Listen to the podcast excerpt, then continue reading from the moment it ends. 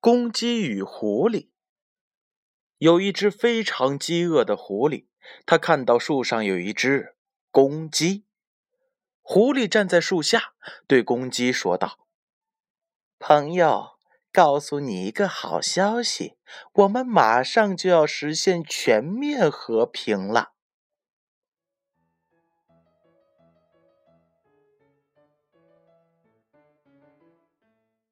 公鸡在树上说：“是啊，朋友，这真是件值得高兴的事儿。”狐狸眼珠一转，说道：“朋友，那你快点下来吧，我们把这一个好消息告诉给其他的动物吧。”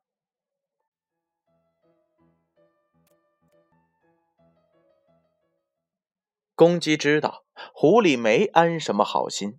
就故意的说道：“那边过来了一只狮子，我们先告诉他吧。”狐狸听后连忙说道：“还是改天吧，改天吧，我现在还有点事儿。”说完就赶紧溜走了。公鸡见了，得意的笑了。